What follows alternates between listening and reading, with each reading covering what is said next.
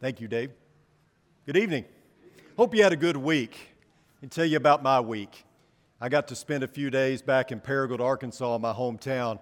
There is a small Christian college in Paragould, Arkansas called Crowley's Ridge College. It's a four year school in some things, still a two year school in other degrees, but they have a, a Bible program there. They have four Bible majors, they have about 180 students and uh, they had their lectureship this week, and I was invited to close it out on Wednesday. Um, like somebody was saying, Are you staying until the bitter end? I said, I am the bitter end. Um, but uh, I was the bitter end, and it was really exciting because there wasn't a lot of people there, but the people who were there were people who I hadn't seen in a while, who had shaped me and have led me to where I am today. And that was really neat. But it's also neat that when I go and speak somewhere and they introduce me, they say, he has been at the Oldham Lane congregation for 14 years. And I think, you know, this is home. I was home, but I was missing home. And so I'm glad to be back with you. And I thank you so much for making this feel like home. There was a little uh, six year old girl that asked her dad, Daddy, what does it take to be a doctor? And he said, Well, honey, you got to go to school for a really long time. You got to make really good grades. You got to be really good at math and science. And he said, Honey, you're as smart as a whip. You can be anything you want to be. And she thought for a moment, and then she said, Daddy, what does it take to be a queen? I feel ob- obligated to tell you this, although I think you know it. But you cannot be anything you want to be. That is a message we often send to our children. You can be anything you want to be. If you believe it, you can achieve it. That's nonsense. And it's unbiblical. I think the better advice to give is find what you're good at and exploit it. Be the best you can be at whatever God has gifted you with, right? Because there's no such thing as a one talent individual. All of us have been given some ability and invest in that and be the best that you can be at whatever that may be. Philippians 4:13, I often call it the gym verse. You see it in weight rooms all across America, right? I can do anything through Christ who strengthens me. This is one of those life verses, one of those we see plastered on coffee mugs, the back of warm up jerseys for basketball. You know, we see it everywhere as a, as a motivation for those who put their strength in Jesus, who give their lives to Christ, that um, they can score a touchdown, they can score the goal, they can get that job or that promotion. You know, here's the deal God never intended for this verse to be taken out of context and applied as a life verse that we can use as a means for getting what we want out of life. You know, no matter how hard I try, I will never be an opera singer. Doesn't matter how much I want to be one, I was not gifted with that ability. No matter how hard he tries, Luke Burnham will never be a professional basketball player. Luke Burnham will never even be a recreational basketball player. no matter how hard he tries. I've seen Luke play basketball. More importantly, Jesus has seen Luke play basketball. And it's just never going to happen. But that doesn't mean that he can't be good at something else, right?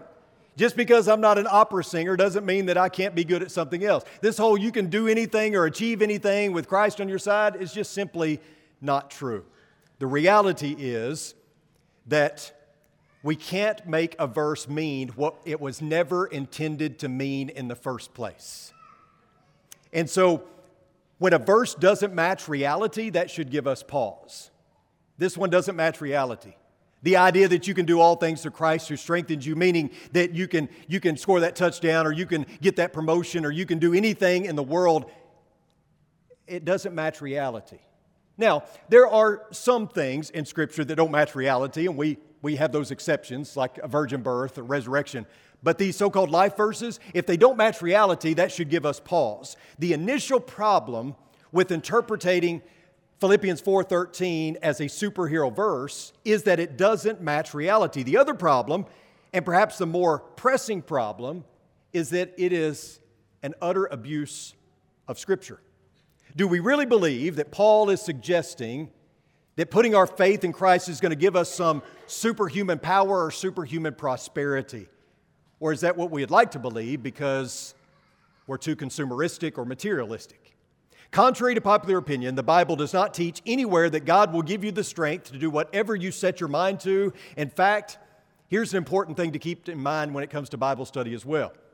Anytime a foundational view of one's theology begins with, God will give you, fill in the blank, it's probably going to be rotten theology that follows. Because this isn't just about what God can give you. He's not some divine genie or some heavenly sugar daddy. He's not some cosmic power plant that is there to fuel your hopes and dreams. All that sounds nice and good, but that's not what God is. Truth is, life is full of hurts and disappointments, regrets. Life is messy. And most of it's our own fault. You know, we say everything happens for a reason. Yeah, and a lot of times the reason is because you're dumb. We have a lot of problems, and a lot of them are our problems that we cause. We need a God that can, that can pull us out of the muck and the mire. We need a God that's in the foxhole with us, that's in the trenches with us, a God who walks with us when we enter into the valley of the shadow of death. To portray God as some divine bellhop is to greatly diminish his greatness. The God of my health and wealth is a God who never satisfies. We don't want that kind of God. We want a God who is there to sustain us, to give us strength to survive when life has had its way with us. So let's look at Philippians 4 13 in context. Back up to verse 10. Paul says, But I rejoiced in the Lord greatly that now at last you have revived your concern for me. Indeed, you were concerned before, but you lacked opportunity. Not that I speak from want, for I have learned to be content in whatever circumstances I am. I know how to get along with humble means, and I also know how to live in prosperity. In any and every circumstance, I have learned the secret of being filled and going hungry, both of having abundance and suffering need. I can do all things through him who strengthens me.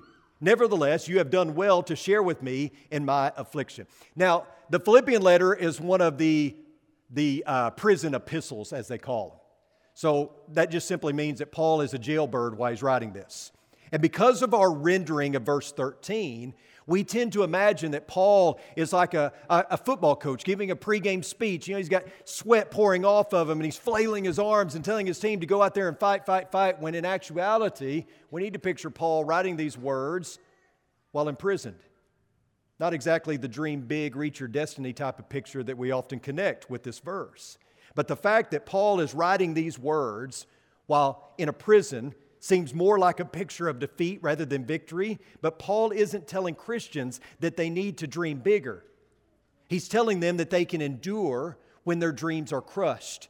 He's not inspiring them to go conquer the world and chase their destiny. He's telling them that they can press on when the world conquers them. The purpose of this verse is not to tell you how to be rich.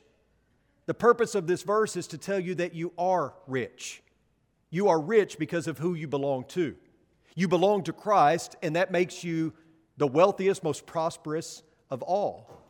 So Philippians 4:13 the message is actually quite the opposite of what the prosperity folks would tell you. Philippians 4:13 is not about achievement, it's about endurance. It's not about being able to achieve anything through Christ, it's about being able to endure anything through Christ.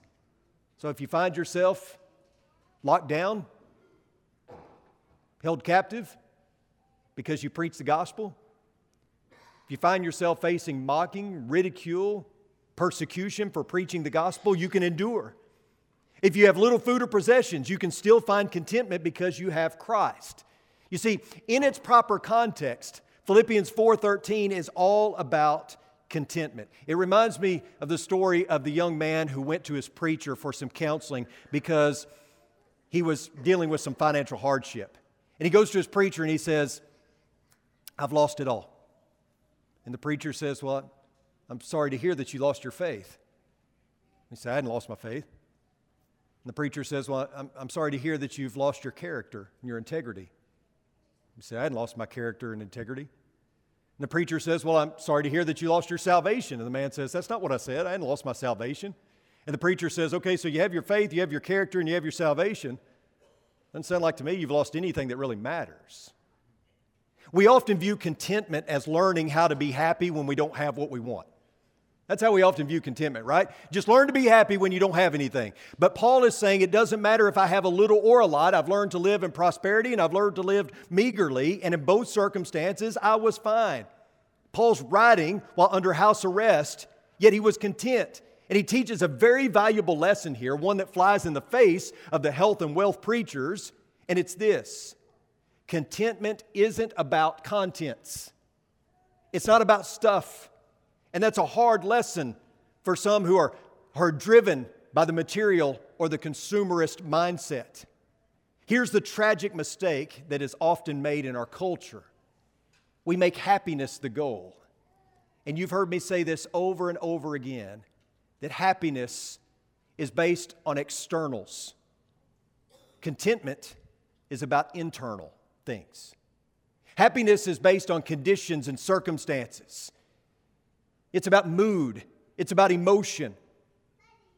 We excuse sin even in, in spiritual matters. We use this, this justification. We, we, we excuse sin by saying, well, God just wants me to be happy. God knows my heart. He just wants me to be happy. We think on a pretty profound level that God's will for us is just to be healthy and wealthy because, after all, God just wants us to be happy. But Jesus taught, My kingdom is not of this world. He taught, What does it profit a man to gain the whole world and forfeit his soul? He taught, Do not store up for yourselves treasures on earth where moth and rust destroy and where thieves break in and steal. Jesus said, Go and sell all your possessions, give them to the poor, and you will have treasure in heaven, then come and follow me. And the rich young ruler was sad about that because he had a lot of stuff. But would be even sadder to reach the day of judgment and realize you forfeited your soul for stuff. Jesus even talks about the emptiness of happiness when he says that it's futile to store up treasures on earth because moth and rust are going to destroy those things anyway. Not to mention, you lose your soul in the process.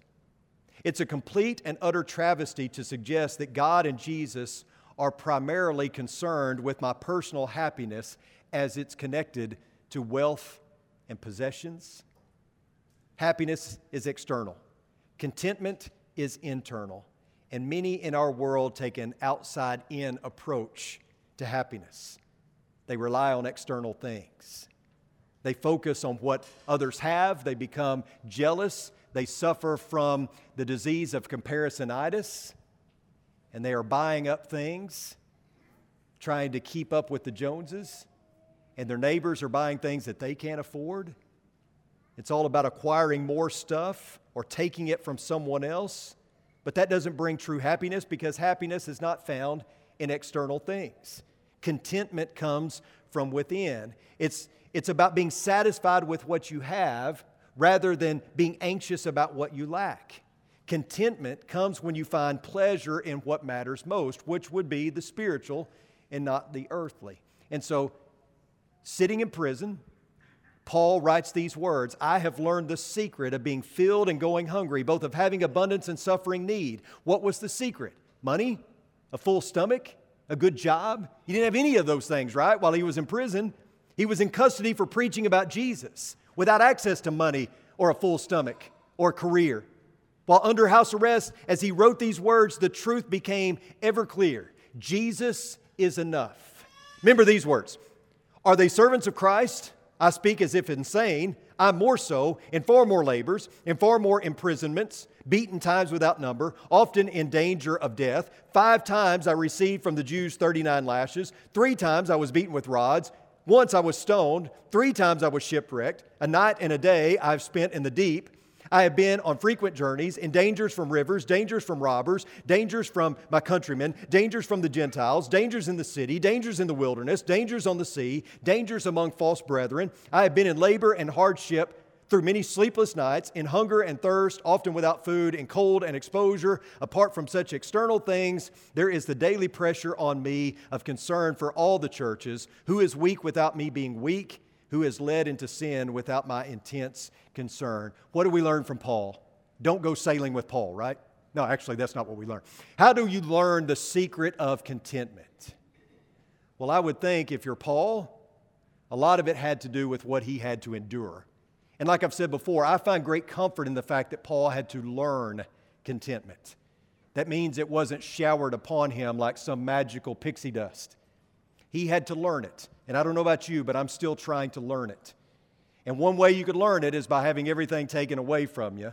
I get the feeling that Paul learned a lot from all the different difficulties he faced. His numerous hardships certainly failed to pass the prosperity test, right? Or the message of the prosperity preachers. It would seem even that based on the health and wealth theology, that God was mad at Paul. I mean, if anyone should be the poster child of health and wealth, it should be Paul, right? I mean, who did more to advance the gospel?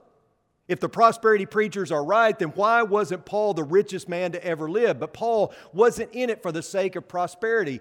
We even see an occasion where he refused monetary help. Paul had learned what it means to be satisfied.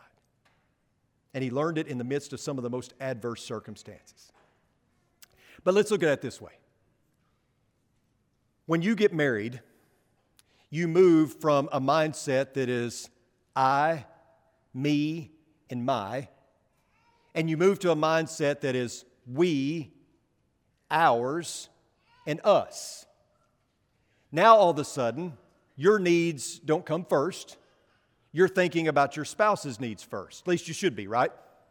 I mean, let's face it, if, you just want to be happy in a marriage, good luck. You're never going to be happy if that's your only goal, right? So maybe you're the wife and you're going home from work and you're stopping by the grocery store and you call up your husband. You say, Can I, can I pick you up anything?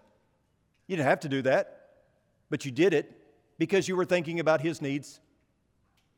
As a husband, maybe you had a long day at work. You know your wife has had a long day at work and you're, you're driving home. You get off work before she does and you call her up and you say, How about I just pick up something for supper? So, you know, you don't need to cook anything. How about if I just pick up supper? You don't have to do that but you do because you're thinking about her needs above your own. And the same is true when it comes to a relationship with Jesus Christ. Over and over again in Scripture, we find that Jesus refers to a relationship with Him like a marriage. God refers to His people joining Him in a covenant as a marriage. And there's one lady who actually took this to the literal extreme. 38 year old Jessica Hayes married Jesus. She had a wedding ceremony and everything to marry Jesus. She's from Fort Wayne, Indiana, and she got married to Jesus at the Cathedral of the Immaculate Conception. She told reporters that it took years of praying and listening to God to ultimately come to the realization that her life would best be served and be at its happiest in the matrimony with Jesus Christ. She said, and I quote, I think that really, in some sense, we are all called to be married. It's just a matter of discerning how so, my marriage is to Christ, and someone else's marriage is to their spouse. That is a good desire that is planted within us by God. Now, I admire this woman's dedication and her sincerity, but obviously she's a little off track. I mean, when God and Jesus refer to discipleship or belonging to them as, as a marriage, they were speaking spiritually and the spiritual ramifications of that are, are, far greater than, than an earthly marriage or earthly relationship. I want you to notice what is found in Ephesians chapter 5, where Paul relates marriage to Christ and the church. Verse 32 This mystery is great, but I am speaking with reference to Christ and the church. So, what's the mystery? What does Paul mean? What mystery? Verse 31 For this reason, a man shall leave his father and mother and shall be joined to his wife, and the two shall become one flesh. What's the mystery that Paul is referring to? Well, the Greek word that is employed here is mysterion, and it can refer to several things, but in a general sense, it refers to things not previously known that are revealed by God at an appointed time. Remember when Paul said, I have learned the secret of contentment? Secret here relates to this word mystery. In Ephesians 5, it's referring to the union of Christ and his people, the fact that they are one flesh, the fact that this union is so beautifully illustrated in the covenant of marriage. Mysterion refers to the once hidden plan of God revealed in Christ Jesus. You think of a mystery novel and how there's certain keys and secrets that are kept until the very end, same sort of thing. Timothy Keller states it like this He says, This is the secret that the gospel of Jesus and marriage explain one another that when God invented marriage, he already had the saving work of Jesus in mind. You know, we often read Ephesians 5 22 through 33, and we conclude that Paul is comparing the church to marriage, when in actuality, it's the other way around. He's comparing marriage to Christ's relationship with the church. And Paul is pointing to this concept of leaving and cleaving, the two becoming one flesh. This is the mystery that is revealed through our Lord and Savior. Which, which means what? Why bring all this up? Well, it means that the relationship between the church and Christ is mirrored in the relationship between a husband and a wife. Being one flesh is about living out your baptism and remaining in covenant. This is true whether we're talking about an earthly marriage or a spiritual one. The Christian life is about living out your baptism and staying faithful to the covenant. And we do this by putting God first. It's no longer my or I, it's about Him and only Him. Above all else, first place, He is the focal point. Your existence, your identity, your character, your makeup, everything you are is tied to the one you follow and the one that you belong to. That is your life's ambition, and therefore, your ultimate source of fulfillment. Let me ask you this if you lost everything tomorrow, but only had your faith in Jesus, would that be enough? Is Jesus enough? A probing question I think we should all ask. I don't know that any of us are going to lose everything tomorrow, but certainly we should consider if all we had were God, if all we had were Jesus, would that be enough? You know, we sometimes sing this song, Count Your Many Blessings. If you remember that song, you know that the message is not count your many blessings when everything is blue skies and rainbows. The message of the song is count your many blessings when times are difficult, when life is messy, when you are in the muck and the mire. That's the best time to count your blessings.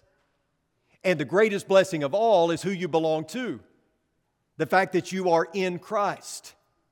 In fact, I would say that, that sometimes our blessings are just a test. You ever consider that maybe the stuff you have is a test? The stuff that we consider blessings, if those blessings override our faith, then they're no longer blessings, they're curses. And maybe, just maybe, God is blessing us to see if we've forgotten the blesser. Maybe He's blessing us to test us to see are we going to allow those things to override our faith? Are we going to put our stock in those things? Are we going to invest in the earthly rather than the spiritual? Could I honestly live with nothing but Jesus Christ. There's a, a guy from Ottawa by the name of David Simpson. And in 1990, he was at his breaking point. He felt that he couldn't survive. He had lost everything and he needed something. And so he decided to take a gun that had been handed down throughout his family and came down to him. This gun he owned, he decided to take it and go to the local bank and rob it. He got $6,000 by robbing the bank. Now, he wasn't a very good bank robber, and so he got caught pretty quickly. In court, he was sentenced to six years in prison, but what was interesting is that folks in the courtroom began studying the gun that he used. It was evidence. And as they studied it, they found that it was the type of gun that gun collectors salivate over. It was a Colt 45 semi automatic from the Ross Rifle Company in 1918 worth $100,000. You following me? This guy held up a bank and got $6,000. He held up the bank holding a gun worth $100,000. Sometimes it's important to be reminded of what we have in our possession, right? That we are more than sufficient in Christ. We have all that we need. And a life lived for Christ is really all that matters. Jesus is our motivation. We are married to Him. He is our everything. So let's not get too hung up on things that don't have eternal value. Let's not be me centered. Let's not be consumer minded. Let's be hungry for what matters most. And let's always look inwardly before looking outwardly, right? Let's be reminded constantly of the blessings we have. And when we count them, first and foremost, we count the blesser. Because if we have him, we have enough. Dave, you got a song, don't you? We got an invitation song. We want to invite you. If you have a need, if we can pray with you, if we can help you in any way, why don't you come as we stand and as we sing?